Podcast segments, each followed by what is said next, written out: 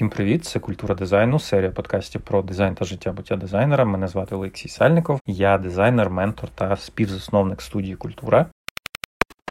І цього разу ми з вами поговоримо про гроші. Я вирішив приділити увагу саме цій темі цього разу, бо мені зустрівся нещодавний кейс в соцмережах, де житній ринок оголосив конкурс на розробку логотипу безпосередньо для ринка за кіло червоної ікри.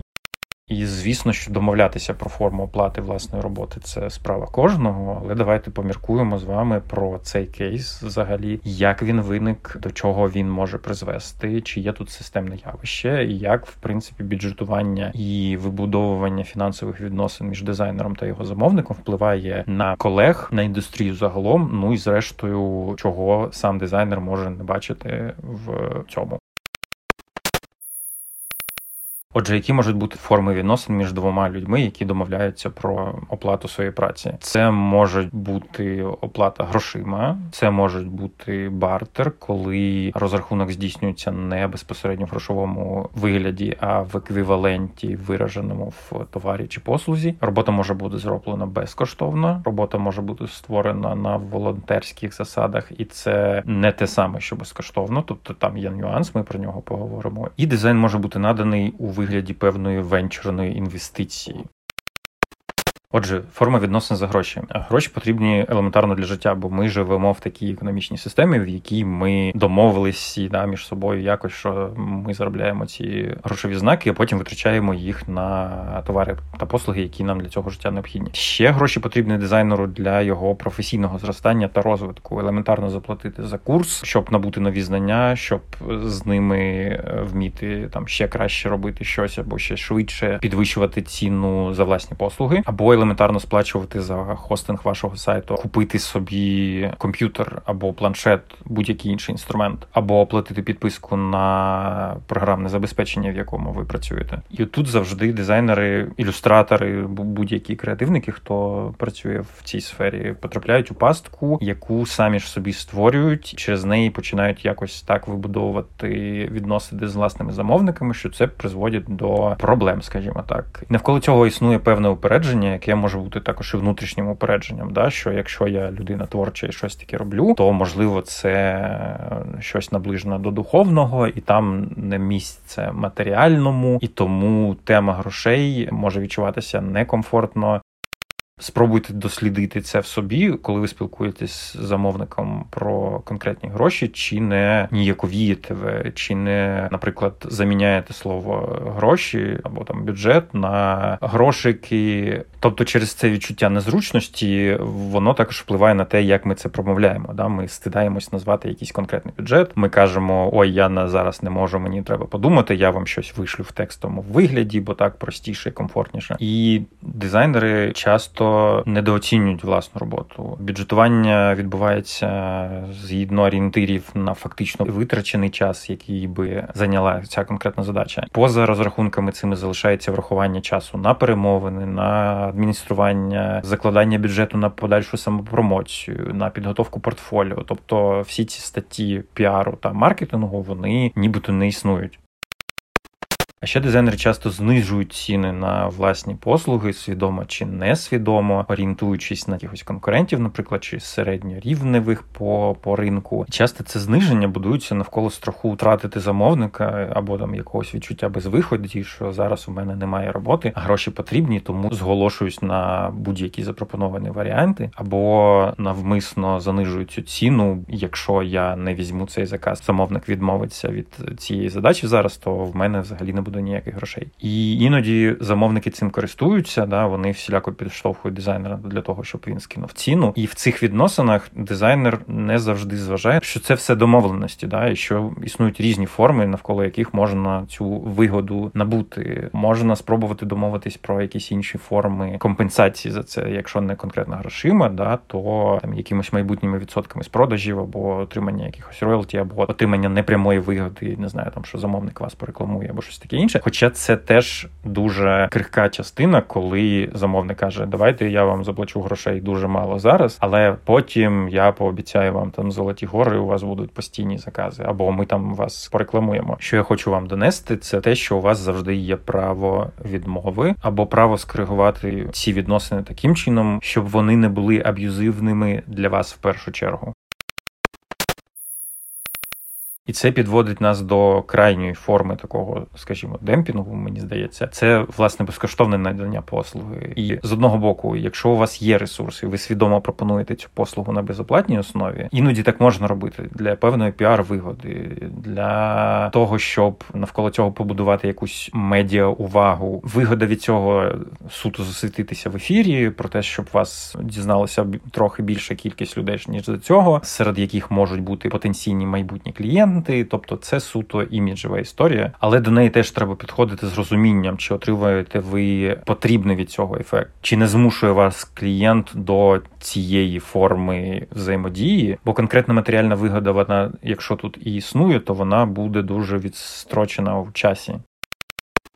А тепер давайте поміркуємо про наслідки такої форми, коли є свідоме заниження ціни, коли пропонуються якісь варіанти безкоштовні для клієнтів і таке інше. Це породжує прецеденти, такі як з житнім ринком, наприклад, да, коли кількість замовників охочих е, обійтися найменшими бюджетами починає зростати по ринку. Кожен новий менеджер, коли приходить на роботу, починає оголошувати конкурси. і Тоді ми бачимо в ефірі від всіх цих чиновників е, конкурс конкурси на редизайн логотипу міста, або нещодавний кейс це якийсь редизайн і нова комунікаційна стратегія від Міністерства освіти і науки України, яка в принципі покрита якоюсь тайною, бо ми не змогли в ком'юніті добитися якихось офіційних відповідей на те, хто це робив, за які гроші робили, і це все призводить до знецінення власне і деформації уявлення про професію дизайнера як таку. Всі сприймають це як художество зі всіма наслідками знецінення такої роботи і наближення до скляної стелі загальних цін на ринку. І виховуючи замовника на такому дешевому форматі, ви не тільки заважаєте іншим більш досвідченим колегам, але і вам самим буде потім важко цей поріг посунути, бо ви сформулюєте у клієнтів і у їх знайомих таку звичку, що це якась така робота за копійки, і в такій формі ви не зможете побудувати партнерські відносини з вашими клієнтами, які базуються на довірі до вашої експертизи експертизи вас сприйматимуть як людина, яка може там швиденько щось перефарбувати, порухати пікселі за три копійки. І дешевий дизайн це те, що не живе довго, що можна швидко замінити, і це створює ілюзію, що взагалі весь дизайн низькокваліфікована праця, а дизайнер радше інструмент.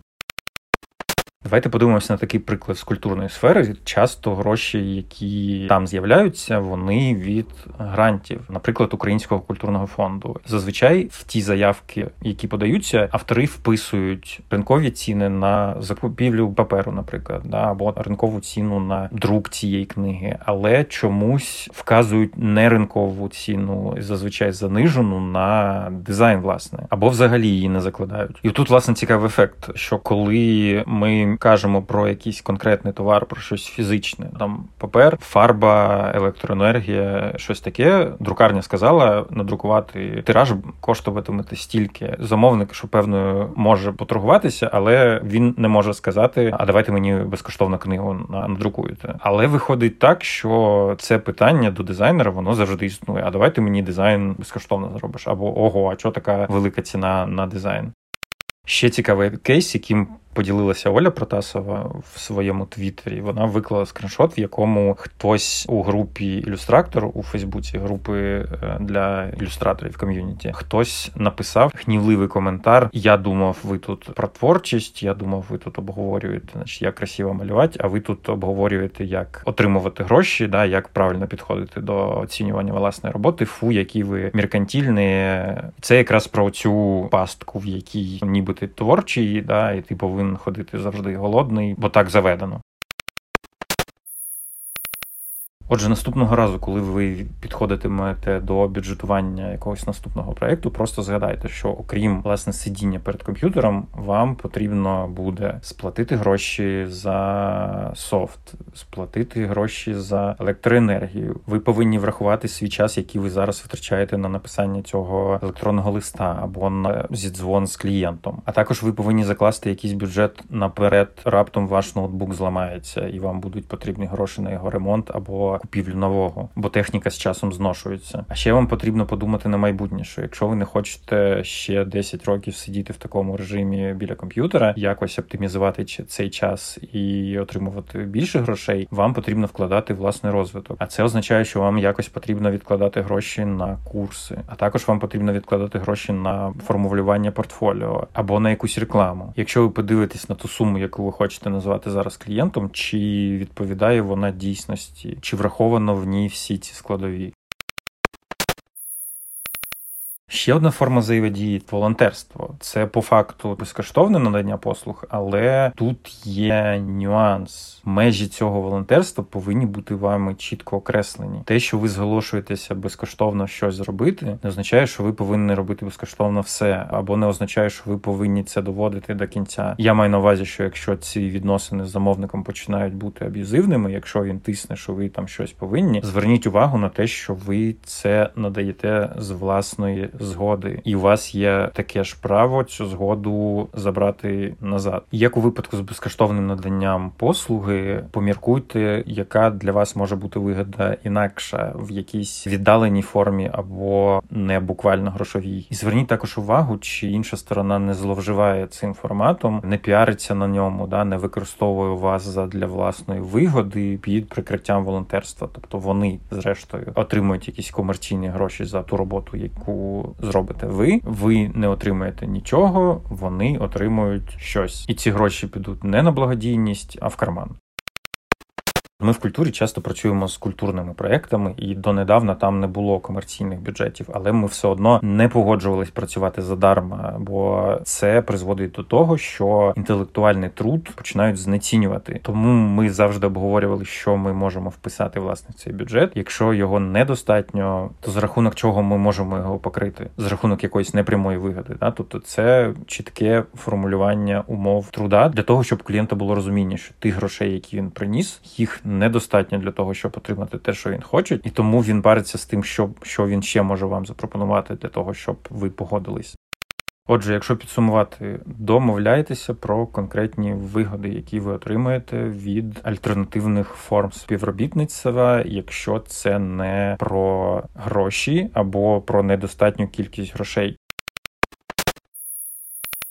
І ще одна форма взаємодії, яку я назвав венчурна інвестиція, це відстрочена у майбутнє сплата вашого труда з певним ризиком цю сплату не отримати. Простіше пояснити це на прикладі роботи зі стартапом. Стартап хоче запустити продукт, в нього нема достатньо грошей для покриття всіх потреб, в тому числі на дизайн. Дизайн йому потрібен для того, щоб там щось запакувати для ринку, але гроші він отримує, коли він на цей ринок вийде. Тому в домовленостях з таким клієнтом може може фігурувати така умова, що ви домовляєтеся про часткове закриття потрібних вам бюджетів зараз, наприклад, або на повне інвестування вашого часу в дизайн в обмін на майбутні вигоди, які, зважаючи на високі ризики, вигоди не отримати, вони можуть бути збільшені, тобто покрити вас бюджет з якимись додатковими відсотками за це очікування в часі, або отримання відсотку від майбутніх продажів, частину від капіталізації або придбання акцій і таке інше. Така практика існує з продуктовими історіями. Можливо, в якійсь формі вона вам підійде для ілюстрації чи графічного дизайну, в залежності від того контексту тих відносин, які ви будуєте з клієнтом. Можливо, гроші за ілюстрації вам видавництво зможе віддати, коли почне продавати ці книги. Ну тобто, це буває тут вже в залежності від того, наскільки ви довіряєте цьому клієнту, наскільки ви вірите в його ідею або в його продукт і в його спроможність ці гроші повернути. Ви можете також розглядати таку опцію.